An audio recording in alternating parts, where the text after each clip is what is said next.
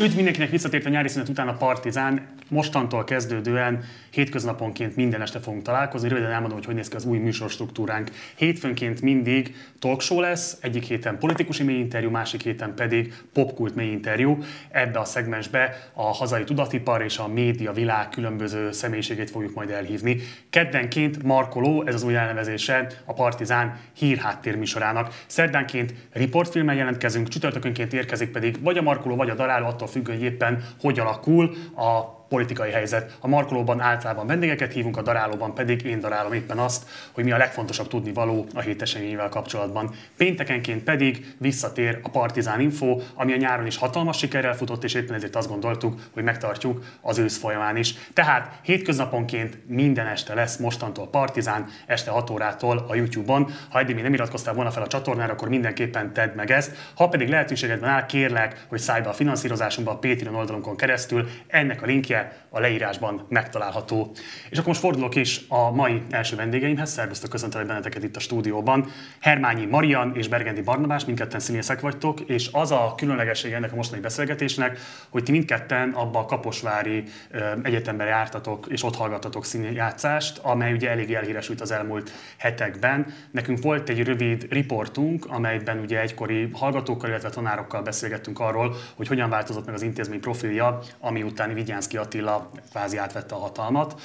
Ezzel kapcsolatban egyébként egy iskolatársatok jelezte felénk, hogy sérelmezte, hogy nem kaptak hangot olyanok, akiknek esetleg más élményeik voltak. Mi részben ezért is szerveztük ezt a találkozót. Ő maga sajnos most nem tudott eljönni, de nem mondtunk le róla, hogy esetleg valamikor később be fog tudni csatlakozni. Úgyhogy ez most egy első beszélgetés lesz most. Megpróbálunk a következő hetekben hozzájárulni az SZFE körül kialakult helyzethez a magunk eszközeivel, és tágítani azt a diskurzust, ami szerintem nagyon fontos, hogy elinduljon, és nagyon örömteli valamilyen módon elindult. Mielőtt az élményeitekre rátérnénk. Röviden kérlek, hogy mutassátok be magatokat a nézőknek.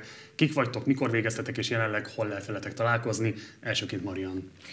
Ö, hát én, én most végeztem, egy pár hónappal ezelőtt kaptam meg a diplomámat, és ö, jelenleg szabadúszóként dolgozom, és a Nemzeti Színházban van még egy előadása az osztályunknak, a Bánkban, amiben játszunk, vagy játszom, illetve én még a Spirit Színházban dolgozom, Gózon Gyula Kamara Színházban, és a Színművészeti Egyetemen több előadásban. És neked Cserhalmi György volt az osztályvezető tanárod. Köszi. Igen. Én 2019-ben végeztem Kaposváron, az én osztályfőnököm Eperjes Károly volt, és azóta a Pécsi Nemzeti Színház Társulatának tagja vagyok. Ugye mindketten olyan időszakban kapcsolódtatok be, amikor már ez az egész duális képzés és a Vigyánszki Attila által belengedett reformok elkezdtek kiépülni. Mi volt a tapasztalatotok, hogy tudnátok összefoglalni röviden, hogy hogyan nézett ki az oktatásnak a Vigyánszki féle elképzelése? Hát az, hogy mi a Vigyánszki elképzelése az oktatásról, arról én valami keveset tudok mondani, mert mert hogy, hogy is mondjam, szóval mi a duális képzést, mi az eperjes osztályban, hála Istennek megúsztuk. Egyetlen egy alkalommal voltunk a Nemzeti Színházban, egy másfél-két hónapot, ahol a Tóti című előadást rendezte a Vigyánszki Attila, meghívott minket, Eperés tanár úr nem akart minket elengedni, de mi kértük, hogy harmadév eleje van, szeretnék egy kicsit kimozdulni Kaposvár, egy kicsit látni a világból, megismerni egy új rendezőt, ez esetben Vigyánszki Attilát, tanulni, stb. Úgyhogy végül is belement, elengedett minket. Ő ezt a duális képzést végig nagyon ellenezte, ezért mi, a mi osztályunk végig Kaposváron volt az öt év alatt, végig. Hát bocsáss meg, akkor azt mondod, hogy itt Eperjes Károly és Vigyánszki Attila között egy oktatási szemléletbeli különbség volt? Ö, feltétlenül, igen. Tehát a, ö, ö, és akkor hát folytatva, tehát hogy meg, megúsztuk ezt az egészet, e, ekkor egyszer voltunk kint, jót tett, de, de aztán, aztán, aztán végig, végig Kaposváron. Mi mi Vidnyánszki Attilának a, a, az oktatásról való elképzelése, arról fogalmam sincs, nagyon szabad keze van nálunk az osztályfőnököknek, tehát ők befolyásolják azt, hogy, hogy egy osztályban ki tanít, mit tanít, hogy tanít, nyilván van kerettanter, meg ilyen, ilyesmi, amihez igazodni kell, de de főként az osztályfőnökök, igen. Téged vagy benneteket oktatott Vinyánszki Attila ez alatt a négy-öt év alatt? Nem, én Vinyánszki Attilát ötször láttam a Kaposvári Egyetemen az öt évem alatt. Kellett volna neki egyébként órát tartania? Nem, nem volt nem. itt tanárom. Okay. Nekünk több közünk volt hozzá. Igazából visszatérve az előző kérdésedre, a duális képzéssel kapcsolatban mi voltunk az első hivatalos duális képzésű osztály, és szerintem ez inkább egy ilyen praktikus dolog volt a, az egyetem részéről, ugyanis Kaposvár nagyon messze van, iszonyatosan. És szépen lassan elkezdett kiürülni a tanári kar, eleve már a váltáskor is, és utána is, és azt tapasztalták, hogy nagyon nehéz oda lecsábítani bárkit, viszont, hogyha színházakhoz küldjük az osztályt, akkor már is ott helyben vannak a diákok, tanárok is tudnak tanulni. És mi például Székesfehérváron voltunk, és két hétig Kaposváron, aztán két hétig Székesfehérváron. És a gyakorlati tanáraink azok mind tagok voltak Székesfehérváron, és ott lehetett velük lenni, sőt, este meg lehetett őket nézni az előadásban. Tehát igazából ez így indult, de Szerintem. bocsáss meg, azt mondod, Marian, hogy a duális képzés azonnak a beismerése volt, hogy Kaposvára lehetetlenség tanárt hozni, és egyszerűbb a diákokat utaztatni a tanárok anyaszínházához? Ez nem hivatalos, ez az én álláspontom, és szerintem innen fújhat a szél, és hogy valóban praktikus, illetve az volt szerintem még a gondolat, hogy a, a diákok azok ne csak akkor ismerkedjenek meg a színházzal, a valódi színházzal, amikor kimennek ötöd évben gyakorlatra, hanem már hamarabb, csak sajnos az volt ennek a hátulütője, hogy lassan, nem tudom, már az első évesek is benne voltak darabokban, úgyhogy frissen felettünk, felettünk véve, és azt se tudtuk, hogy hogy kell színpadon létezni, és már be, be, be voltunk dobva a, a nézők elé, ami mondjuk sok osztálytársamban mély nyomot hagyott, és nem feltétlenül jó értelemben. Ez, ez alatt mit értesz, ezt fejtsd ki, kérlek. Hát az, amikor, amikor még sem beszélni igazán nem tudsz, nem tudod használni a, a, a testedet, vagy nem tudsz még játszani, azért felvételizel az egyetemre, és akkor hirtelen kapsz egy feladatot, énekelni kell mondjuk, és ott beül 300-400 ember, és te először találkozol ezzel a helyzettel, és nem feltétlen megy jól, mert még kicsi vagy. És volt osztálytársam, akinek énekelnie kellett, és megírta egy kritika, hogy hát nem tudom, tehetségtelen, vagy valami rosszat írtak róla, és szegény azóta, hogyha énekelni kell, akkor van egy ilyen szorongása, mert akkor első évben, másodév közepén be lett dobva egy ilyen feladatra. Tehát én... gyakorlatilag anélkül, hogy ő korábban vizsgákon szerepelt volna, és tudott volna énekelni zárt körben, a vizsgáztató tanárok iskola. Hát erre valóan négy év. Ehelyett ő rögtön a színpadon élesben versenyzett. Hát erre valóan négy, négy-öt év, hogy az ember szépen lassan bontódjon ki. Meg ugye eleve, tehát a, a a pályán, hogyha az ember vigyáz az egészségére, 40-50-60 évet eltölthet a színpadon, és gyarapíthatja a tudását, meg minden. De az öt év, ami az egyetem, vagy a négy év intenzív része, az soha nem visszahozható. Az a műhely munka, az, hogy nincs bemutató kényszer, az, hogy 7 órát próbálsz egy három oldalas jelenetet, és a mélységekig elemzed, az, az visszahozhatatlan, felbecsülhetetlen. Ezért gondolom azt, és ez az én véleményem, hogy ez a duális képzés, ez csak egy hangzatos neve, pontosan ennek a praktikus oldalnak, hogy nagyon messze van Kaposvár, illetve annak, hogy, hogy, hogy az osztályvezető tanároknak bizonyos értelemben kényelmesebb legyen tanítani. De ezt a diákok szerintem nagyon megszenvedik, hogyha két hétig csak mesterséggel foglalkozol, aztán két hétig tömbösítve kell mindenfélét, még mozgást is tömbösítve, mindenféle elméleti órákat behoznod Kaposváron, jönni, menni, közben próbálni színházi repertoárra, előadásokat teljesen feleslegesen, hisz még egyszer mondom, lesz majd rá 50 év még,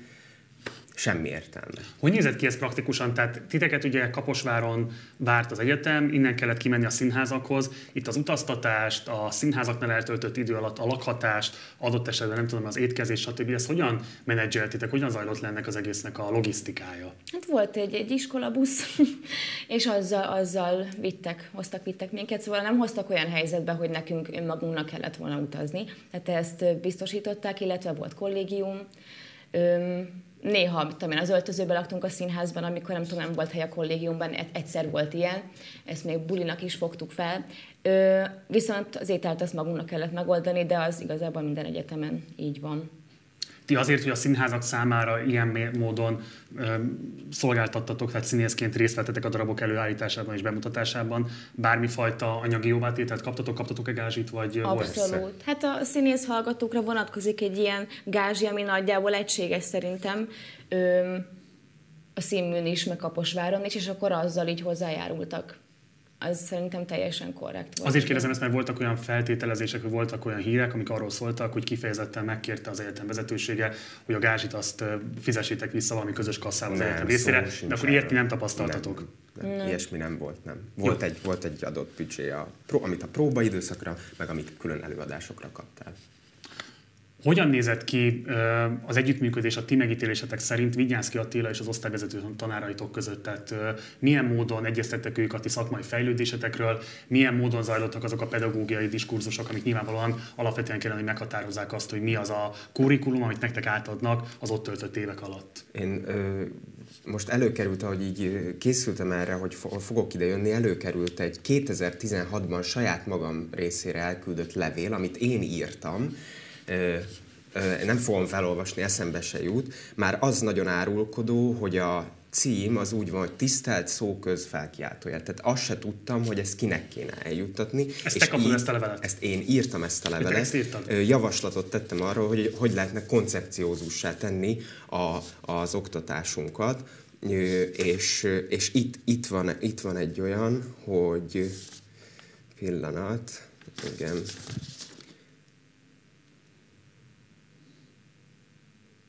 de most nem találom, mindegy. Szóval, szóval én nem, nem tapasztaltam, hogy ők egyeztettek volna. Vizsgáinkra se jártak ezek a tanárok. Senki, senki. Ja igen, itt kérem, hogy, hogy, hogy jöjjenek a tanárok, nézzék a vizsgákat, hogy széleskörű szakmai, nem, nem maradjunk széleskörű szakmai vélemény nélkül, mert hogy fontos az önismeret, és hogy az önismeret nélkül ez a színészet nem egy elvégezhető hivatás. Ezt is kértük, és általában csak a a tanár úr, Eper tanár úr nézte és értékelte. Én az osztályvezető tanár nézte meg a vizsgátokat. Igen. Vigyánsz Katila nézett nem, vizsgát. Nem. Mikor lejött a diplomálódásunkat megnézni, én nagyon sokat telefonáltam azért, nagyon sokat mm, kérleltem, mindenféle csatornán megpróbáltam meggyőzni. Lejött, és úgy örültünk a takarásból, néztem, hogy mi van az arcán, mit szól az egészhez. Boldog voltam, de soha, soha nem jött le. Mert... És utána értékelte a látottakat? Nem. Tehát soha nem kaptál tőle semmilyen szakmai visszajelzést? Nem, a Tóti Ronkát leszámítva. Mariannál ez hogy volt? Nálunk azért ez más, más kép volt, mert nekem Cserhalmi György volt osztályfőnököm, és, és ő, ő nagyon sokat segített, vagy nagyon sokat járt közben a mi ügyünkért, és például Vinyánszki Attila is itt került a képbe, hogy ahogy nem működött nekünk ez a duális képzés Székesfehérvárral, elég el voltunk ott hanyagolva, és hát nagyon-nagyon sokat kértük mi is a tanárokat, vagy az osztályfőnökünket, hogy foglalkozzanak velünk, mert itt vagyunk és tanulni akarunk, és ekkor Vinyánszki Attila azt mondta, jól van gyerekek, hogy gyertek fel a Nemzetibe, és ott biztosított nekünk egy tantermet, egy saját próbatermet, ott foglalkozott velünk, tanított minket, de sajnos annyira elfoglalt emberről beszélünk, hogy nagyon-nagyon sokszor kellett lemondani az órákat. Tehát ezért volt idegesítő ez, mert jó volt vele. Tehát, hogy ő nagyon is. egy nagyon-nagyon jó szakmai ember, és merem azt állítani, hogy nagyon jó ember. Ami most történik, azt én nem, nem tudom összeegyeztetni vele egyáltalán. És nagyon-nagyon fájt az, hogy rengetegszer le kellett mondani az óráit, mert, mert hát egy színházat igazgat, és nem ér rá. Ö, illetve mi nekünk rendezett egy vizsgát, ö, és akkor én sokszor találkoztam vele, és nagyon, nagyon jó élmény volt beledolgozni. Ő vizsgákra nem nagyon járt. Az a baj vele igazából, hogy nem ér rá. Amikor ott van, akkor néz, fülel hallgat, és, és abszolút jókat mond. Inkább a Cserhalmi tanárunknak mondta, tehát ő nem őt le velünk külön, hanem ő elmondta a véleményét a tanároknak, és ők tovább, továbbították nekünk. És Szóval nagyon hiányoltam azt, hogy, hogy ő mindig részt vegyen, csak hát nem lehet, mert, mert nincs ennyi idő, nincs ennyi óra a napban. Azok az elvi ideológiai állásfoglalások, amiket Vigyánszki Attila most megfogalmazott, illetve már korábban megfogalmazott az SZF-vel kapcsolatban, hogy mi az, ami hiányzik szerinte a nemzeti keresztény gondolkodásnak a megjelenítése, az ezzel kapcsolatos színház eszményeknek a, a legitimitása, igen, hogy tapasztaltátok ezt a ti képzésetekben? Megjelentek-e bármilyen módon ezek az elvek? Ha igen, akkor milyen formában? Mit jelentette ez a tanítás gyakorlatában? Én sokszor olvasom, ma is például olvastam a sajtóban, előszeretettel veszik elő, minket tanított mindkét ember, Takaró Mihályt és Fábri Kornél atyát. Na most... Mit, mit tanítottak nektek? Takaró Mihály magyar drámai színház történetet tanított, és Fábri Kornél atya pedig biblia és vallástörténetet tanított. Na most ezek kötelező tantárgyak voltak. Ezek kötelező tantárgyak voltak. Na most mindkét ember mindig bejárt, mindig ott volt az órán, és amit ő, amire ő felkészült, meg amilyen tanrendet összeállított, azt átadta becsülettel, tisztességesen. Na most el, el lehet mondani Takarom Mihályról azt, hogy egy alkalommal azt mondta, hogy a nyugat nem más, mint egy zsidó szennylap. De egy ezt másik, egy órán, bocsánat, ezt egy, ezt egy órán fogalmazta meg. De És erre hogy reagáltatok? Ő, erre nem pontosan emlékszem, volt, aki vitába szállt vele, ő is vitatkozott, de a lényeg, hogy ugyanakkor elmondható Takaró Mihályról az is, hogy azt mondta, hogy amit én tanítok nektek, az az én kutatásom, én olvastam utána, ezek az, ezek az én gondolataim, az én álláspontom. Soha ne higgyetek nekem, nézzetek utána ti is, és alakítsátok ki a saját álláspontotokat. Kellett nem vizsgázni? Volt, hogy Kellett volna vizsgálni? Igen, szigorlat is volt meg minden. De ezt például nem kérte vissza, hogy ezt mondjuk, hogy ez egy zsidó szegylap volt. Ez csak egy megjegyzésként oda tette. Csak az érdekességét mondom, hogy talán pont lehet róla gondolni ezt az, de például, ha, ha tanárként nézünk rá, talán nem őt kéne elítélni. Ugyanígy van Fábri Kornél atya, ő bejött, ő biblia és vallástörténetet tanított nekünk azzal a céllal, hogy Eperes tanár úr mindig a mesterség órákon is úgy úgy festette föl nekünk a kultúra alapjait és gyökérzetét, hogy az egész a, az ókori görög kultúrából, aztán a zsidó kultúrából és a keresztény kultúrkörbe gyökerezik ez, amit mi csinálunk. Ez nem jelentett különösebbképpen aztán semmit. Nyilván az ele, elemzésekben megnyilvánult ez a gondolkodásmód vagy filozófia, amikor egy-egy jelenetet vagy ilyesmit elemeztünk, és ehhez hívta ő Fábri Kornélatját, aki szintén mindig bejött, szintén mindig megtanít, megtartotta az órákat, és becsülettel végezte a munkáját. Tehát pont nem őket kéne elővenni, de visszatérve a kérdésedre, hogy mit jelent, vagy hogy nyilvánul meg ez a nemzeti keresztény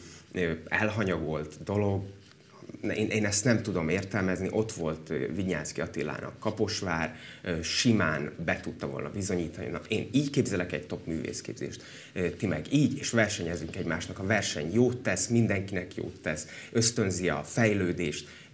Én úgy látom, hogy ez nem történt meg, de azt is el kell mondanom, hogy nagyon sokat tanultam Kaposváron, és nem akarom kiönteni a fürdővizet a gyerekkel, mert rengeteg olyan tanárom volt, aki bejárt és becsülettel végezte a munkáját, de igenis voltak hiányosságok, és én elvártam volna a Vigyánszki Attilától, hogyha ekkora hatalma van, akkor igenis kérje számon azt, hogy miért marad el óra, hogy... hogy Ezt hogy jeleztétek neki?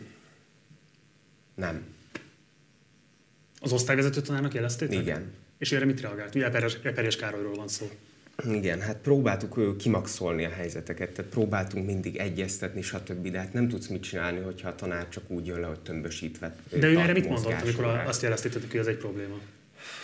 Nem emlékszem rá, ha most fejreállok. Akkor, akkor más kérdezek, hogy mesterségórák közül mondjuk nem tudom én, tánc, mozgáskultúra, bármi ilyesmi, ilyenfajta képzésben részesültetek-e? De természetesen, csak előfordult ez is, hogy tömbösítve volt, ami nonsens, mennek ugye folyamatosnak kell lennie. A tömbösítés alatt azt értjük, hogy mondjuk egy évre elszórt mozgásórákat megtartanak két-három hét alatt. Mondjuk, igen, ilyen is előfordult sajnos. Sőt, olyan is előfordult, hogy hogy így volt tömbösítve, vagy nem is volt óra, és én nem, hogy nem, hogy kaptam volna egy ötöst, hogy akkor jó, akkor beírtuk. Én egy négyest kaptam arra, hogy be se bizonyíthattam, hogy esetleg képes vagyok fejlődni a mozgásba. Ez nevetséges, nagyon feláborító. Akkor nem álltam ki magamért, mert mindegy, azt mondtam, hogy nem gond. De hát, hogy... Ah, szóval volt olyan tantárgy, amit meg sem tartottak, de végül osztályzattal értékelték a teljesítményeteket? Igen. Igen. Milyen osztály, vagy milyen tantárgy volt ez? Itt van, megtaláltam. Hát, Akkor Marian kezdte, és addig a Barnabás megkeresi ezeket hát a papírban. rengeteg, rengeteg. Tehát, hogy én most szerintem hatot biztosan tudok mondani. Bocsáss meg, hat olyan tantárgyat mondasz, amiben nem tartottak nektek képzést, de kaptál évvégi osztályzatot? Abszolút. Igazából nálunk az volt a nehézség, azt én nem állíthatom, hogy, hogy nekünk nem volt képzésünk, mert volt. Tehát mégiscsak vagyunk most valahol, és mégiscsak képviselünk valamilyen művészetet, tehát hogy az osztályom nevében tudok beszélni, hogy mi kaptunk képzést, csak nekünk az a nehézségünk, hogy sokkal többet kellett küzdenünk érte. Amíg mondjuk a színműn az a dolgom, hogy felébredjek, felöltözzek, és bemenjek az órámra, és ott a tanár szavaira koncentrálva valamit átszűrjek magamon, és dolgozzak, utána azt megtanuljam és gyakoroljam, aztán lefeküdjek aludni éjszaka, Nekünk emellett az is volt a dolgunk, hogy megszervezzük azt a, a tanárt. Felhívogassuk, utána menjünk. Én nekem volt olyan, hogy futottam az egyik tanárom után, aki beült a kocsiába, és mondtam, hogy de gyere már vissza, vagy jöjjön már vissza, mert óránk van, négy óra a héten, amit már három hete nem tartott, meg jöjjön vissza. És elment, mert mondta, hogy elromlott az autója, és nem tudom mi. Ö, én például nagyon-nagyon-nagyon sokat dolgoztam azon. Én voltam így az osztályfőnökömnek a szárny segédje négy évig, vagy három és fél évig, és a távollétében én próbáltam osztályt, az osztályt összeszervezni, tanárokat hívni, valamiféle normális órarendet összeállítani, amiben nem az van, hogy a tíz mozgásóránk az két nap alatt van, vagy egy nap alatt. Mert hogy ilyen is volt. Bocsáss meg, amikor ezeket tematizáltad Cserhalmi Györgynek, ő mit tudott erre reagálni? Az volt a baj, hogy neki nem volt túl nagy hatásköre az egyetemen. Tehát, hogy ő egy meghívott tanár volt, de ott Kaposváron ezt nem, nem lehet úgy elképzelni, hogy van egy intézmény, és az összes, összes tanár ott mászkál a folyosón, hanem Kecskeméten, Budapesten, akkor ott Kaposváron, Székesfehérváron, tehát hogy rengeteg színházban vagyunk elszórva, rengeteg meghívott vendégtanárral, és nincs egy közös mag. És nekünk, az osztályfőnökünk rengeteget segített, de hát az ő takarója is véges. Ha már a takaró egyébként Takaró Mihály titeket is tanított? Neked milyen tapasztalataid voltak vele? Én azt láttam, hogy egy ijesztően okos emberről van szó, aki, aki olyan, hogy elkezd Petőfiről beszélni, de nem azokat mondja el róla, amit már ezerszer megtanultam az iskolában, hanem elkezdi, hogy tudjátok, hogy hány szerelme volt ennek a férfinak, és így, na, mesélek egy-két dolgot, és ilyen, ilyen, ilyen nyári Krisztián-szerűen elkezd ilyen, ilyen klasszikus bulvárt mondani abból az időszakból, és nagyon érdekes, aztán azt mondja, hogy hm, elmondom ezt a verset, vagy inkább eléneklem, és leül a hamis zongorához, és elkezdi nyomni, tehát eszméletlen, széles látókörű Hát nagyon szuggesztív jelenség. Igen, és, és a minőséget érzem, vagy éreztem rajta, amit nagyon kevésszer tapasztaltam. Nektek is le zsidólapozta a nyugatot? Persze, meg nyilván Kertész Imre még mindig nem magyar, azt tudjuk, meg azt De bocsáss, is... meg ilyen mondatok, ha elhangoznak ma egy magyar felsőoktatási intézményben, erre hogy reagál a diákság? Hát mi, nekünk az állunk az leesett a, a földre, de az én osztályom mm, azért szerencsés, mert nekünk nagyon jó a szűrőnk, tehát valahogy senki sem kezdte ezt elhinni, hogy ó, akkor tényleg nem magyar, hm, akkor ezt most megtanulom, és így folytatom tovább az életemet, hanem mindenki tudta, hogy jó, ez hülyeség. Én szerintem azért veszélyes ez, mert nem mindenki rendelkezik ilyen jó szűrővel, mint mondjuk mi. Hát igen, nem tudhatod, hogy az osztály összes igen. tagja mondjuk hogyan értékelte ezeket a fejleményeket. Sajnos voltak ilyen megnyilvánulások, sok, viszont azt tényleg hozzátettem mindig, hogy gyerekek, ez az én ez az én véleményem, ezt nem kell átvenni, de szerintem se feltétlenül jó, ha egy ilyen elhangzik, főleg akkor, hogyha meg van vádolva a színművészeti ezzel, miközben pont, hogy ez Kaposváron van, vagy fordul elő. Azt azért kimondhatjuk, hogy az lenne a szerencsés egyetlen magyar felsőoktatási intézményben sem minősítenék a nyugatot zsidólapnak, ugye? Hát persze. Hát és hasonlók. Igen, Mire de... gondolsz, amikor azt mondod, hogy hasonlók? Hát nyilván ez, a, ez az őrült liberálisozás, ami, ami az elmúlt években megy. Én is megkaptam magamra, hogy én az vagyok. Akkor Mihály azt mondta neked, hogy liberális vagy?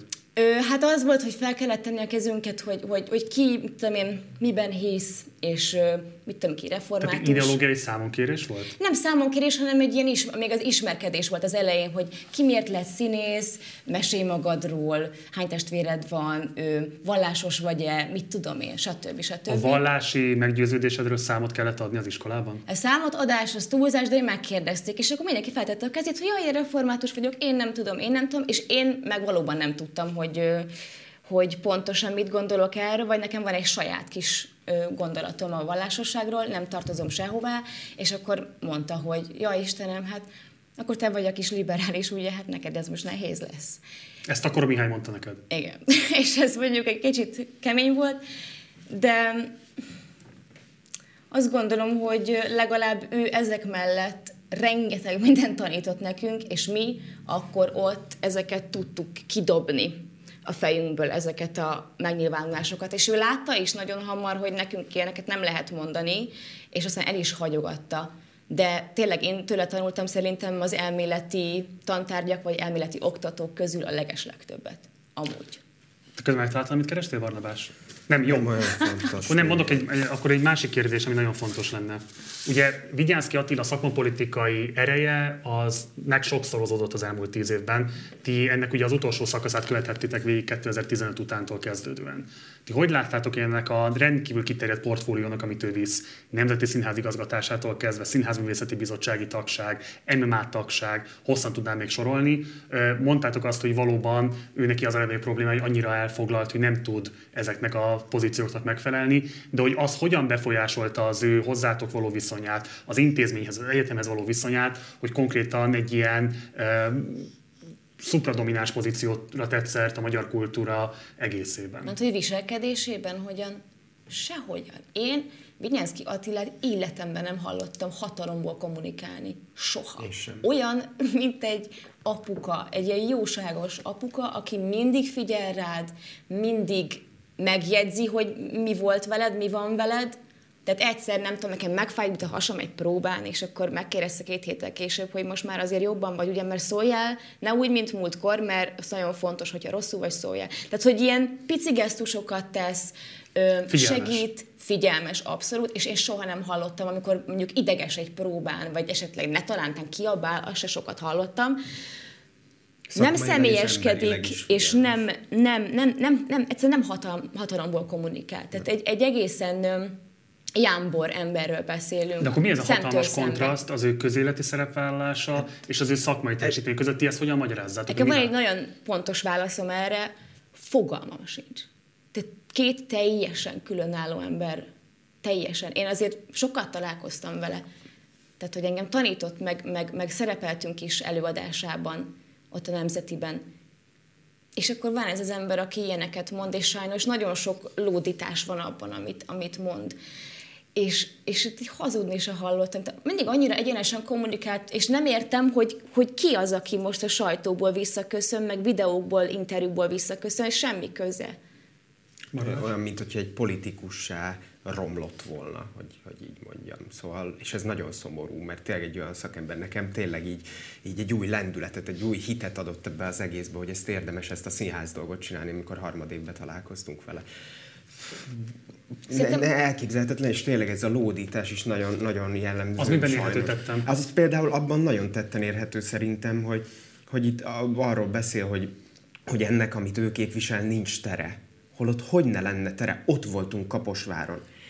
Akartunk tanulni akartunk mindent, és menni kellett azután, kaparni kellett azután, hogy ki, kiszedjük a tudást a földből, mert mindenféle rétegek voltak rajta, és, és, és nem sikerült ott megvalósítani egy olyan, olyan képzést, mert ha sikerült volna, akkor most biztos, hogy 100, 200, 300 ott végzett hallgató azt mondja a színműsöknek, hogy barátaink, ne aggódjatok, ez olyan jó képzés fog nálatok csinálni, hogy csak. De nem tudjuk ezt mondani, mert az elhangzottak miért sem. Inkább az tényleg ez, mert kicsit ilyen demagóg ez az egész, ja. hogy majd nagyon jó lesz, bízatok bennem. Csak hát ezer dolgom van, ezért most azt nem tudom megvalósítani, de jó lesz. Értem én, csak akkor, tehát hogy történjen ehhez, muszáj. Muszáj leülni, meg kell tervezni, időt kell erre szakítani. Nincs erre idő. Meg amúgy azt még nagyon fontosnak tartom elmondani, hogy, hogy, hogy én például voltam felvételizni, még akkor nem vettek engem föl, és, és a Vinyánszki Attila meg Eperjes Károly voltak a felvételiztető tanárok, hát az ő osztályába. És azért az Eperjes Károly nagyon sok politikai megnyilvánulást tett a felvételi során, amit a Vinyánszki Attila azt mondta, mindig így reagált rá, hogy ne, légy szíves, itt vannak a diákok, azt hagyta abba és pattintotta le magára, tehát soha semmilyen politikai véleménynyilvánítás, akár reakcióiban sem volt tetten érhető benne az elmúlt négy évben, hogyha diákok körében volt. Soha. Pedig lett volna le alkalma nagyon sokszor. Tehát, hogy ő ezt annyira tiszteletben tartja. Csak az a baj, és, és ő mondta nekünk, hogy, és például itt van egy ilyen, neki egy ilyen nagy álma, hogy, hogy hogy ne rohanjanak a színészei össze-vissza szinkronból, másik szinkronban, meg színházból, másik színházba forgatni, hanem legyen egy csapat, legyen egy közösség, amit ő Beregszázban megépített, tényleg egy, egy lehetetlen körülmények között. És ő azt szeretné, hogy legyen egy nagy, egy nagy közösség, akik együtt csinálnak előadásokat. És például ez egy tök jó gondolat, szerintem csodálatos, de hát ezt nagyon nehéz megvalósítani, ez le kell ülni és meg kell tervezni. Meg és időt kell, kell, időt kell rá szánni. És például itt volt egy ilyen lódítás, ami nekem nagyon rosszul esett, amit mondott, hogy, hogy az a baj, hogy a gyerekek, a diákok rohannak, a színműn is, Kaposváron is, és egyszerűen nem, nem, ér, nem érnek rá órákra járni, nem tudja őket tanítani, mert nem lehet a gyerekeket egyeztetni. És például ez az, amit meg szeretne változtatni a színműn. De bocsánat, soha nem mondtunk le Vinyánszkinak órát, soha. Ott ültünk mindig. És sokszor előfordult, hogy jött a telefon, hogy sajnos az igazgató úr nem tud jönni, mert hát becsúszott egy, egy megbeszélés. Ami tök valid. Tehát, hogy ez egy lódítás, hogy a gyerekek ráérnek, a gyerekek akarnak tanulni, ő nem ér rá, és ez tök érthető. Nem kell ezt csinálnia, szerintem ott van a Nemzeti Színház, nincs alkalmam gyakran elmenni oda, de például a Mitemmel szerintem fölhelyezte Magyarországot a nemzetközi színházi térképre, feltétlenül szerintem ez egy fantasztikus kezdeményezés. Ott van egy csomó jó dolog, jól megy, és akkor még váll, ez, ez egészségtelen, ennyi, ennyi dolgot összpontosítani egy szemében, ennyi hatalmat összpontosítani, egészségtelen minden szempontból. SZFE ugye, mit üzentek a diákoknak, akik most az egyetemükért küzdenek, és hogy látjátok, mi lehet ennek a helyzetnek a jó feloldása? Én azt látom, hogy a sérelmek, azok a bosszúállások, azok a, a, az az, amin, amin most egy csomó minden alapul, egy csomó területen az országban. És hogyha egyet kérhetek tőlük, akkor próbálják meg elengedni. Biztos, hogy most sokat sérülnek, és még nincs vége ennek a küzdelemnek, ami szerintem egy nemes küzdelem. De hogy ha vége lesz, akkor lépjenek túl a nehezteléseiken, és amikor majd mi felnövünk velük együtt, akkor mi majd ne rekesszük ki a kirekesztőket, ne álljunk bosszút a bosszútállókon, és ne nyomjuk el az elnyomókat, mert ez egy olyan ördögi mókuskerék, amiből már nagyon-nagyon szeretnék kiszállni, és ezért együtt tehetünk, és ebben szerintem van felelősségünk. Marian? Hát én, én nagyon támogatom őket, és nagyon szeretném, hogy, hogy kitartson ez az erő, ami nem egy fejvesztettséget jelent, hanem erőt és figyelmet. És bár, bár minket is így segítettek volna, bár ennyien figyeltek volna ránk, és bár ennyien kiálltak volna értünk, amikor mi jártunk hasonló cipőben, és én tényleg csak azt, azt, azt szeretném, hogy úgy becsüljék és tiszteljék ezeket az embereket, és, és józanul próbáljanak meg erősek lenni. És akkor záró kérdés, mit üzennétek Vigyánszki Attilának, illetve szerintetek mit kellene most meghallani, és mi volna a leghelyesebb cselekedet az ő részéről? Együttműködés. Én arra a, én kérdezni is szeretnék tőle, hogy most, most mi lesz mi lesz az osztályával, akit most vett föl, és Kaposváron, hogy, ugye? Kaposváron, és hogy, hogy számára most már nem érdekes Kaposvár. Mi lesz az ottani emberekkel, akik most oda járnak?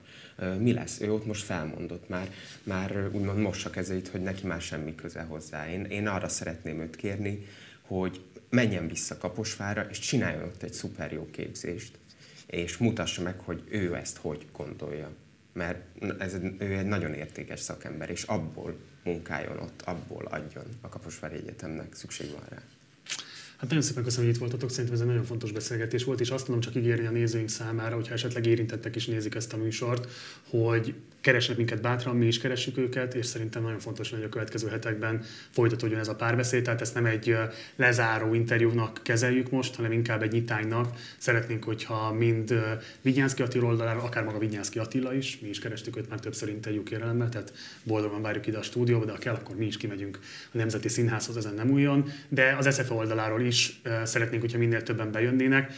Vannak helyzetek, amikor már valószínűleg késő a párbeszéd, vannak helyzetek, amikor nem feltétlenül a párbeszéd visz előre, van, amikor a kiállás, és van, amikor az ellenállás az adekvát, de azt kitalálni, hogy az ellenállás után hogy nézzen ki egy olyan magyar színházművészeti szakma, amiben azok az értékek dominálnak, amikért most az SZF-ések küzdenek, ahhoz már lekerülni ezekhez az asztalokhoz. Úgyhogy mi ennek a fórumát biztosítjuk, ezt a szerepet vállaljuk, és kérünk mindenkit, hogy akkor, ha van lehetősége, jöjjön, keressen minket, mi is így fogunk tenni. Bergeni Barnabásnak és Hermányi Mariannak köszönöm szépen, hogy itt voltatok. Köszönöm, köszönöm szépen, hogy velünk voltatok. Ez volt a Markoló, holnap Partizán Riporttal érkezünk vissza. Ha nem iratkoztál valami fel a csatornára, mindenképpen tedd meg. Ha van lehetőséged, kérlek, hogy szállj be a finanszírozásunkba a Patreon oldalunkon keresztül. A link a leírásban megtalálható. Munkatársaim nevében köszönöm szépen a figyelmedet, találkozunk hamarosan. Ciao.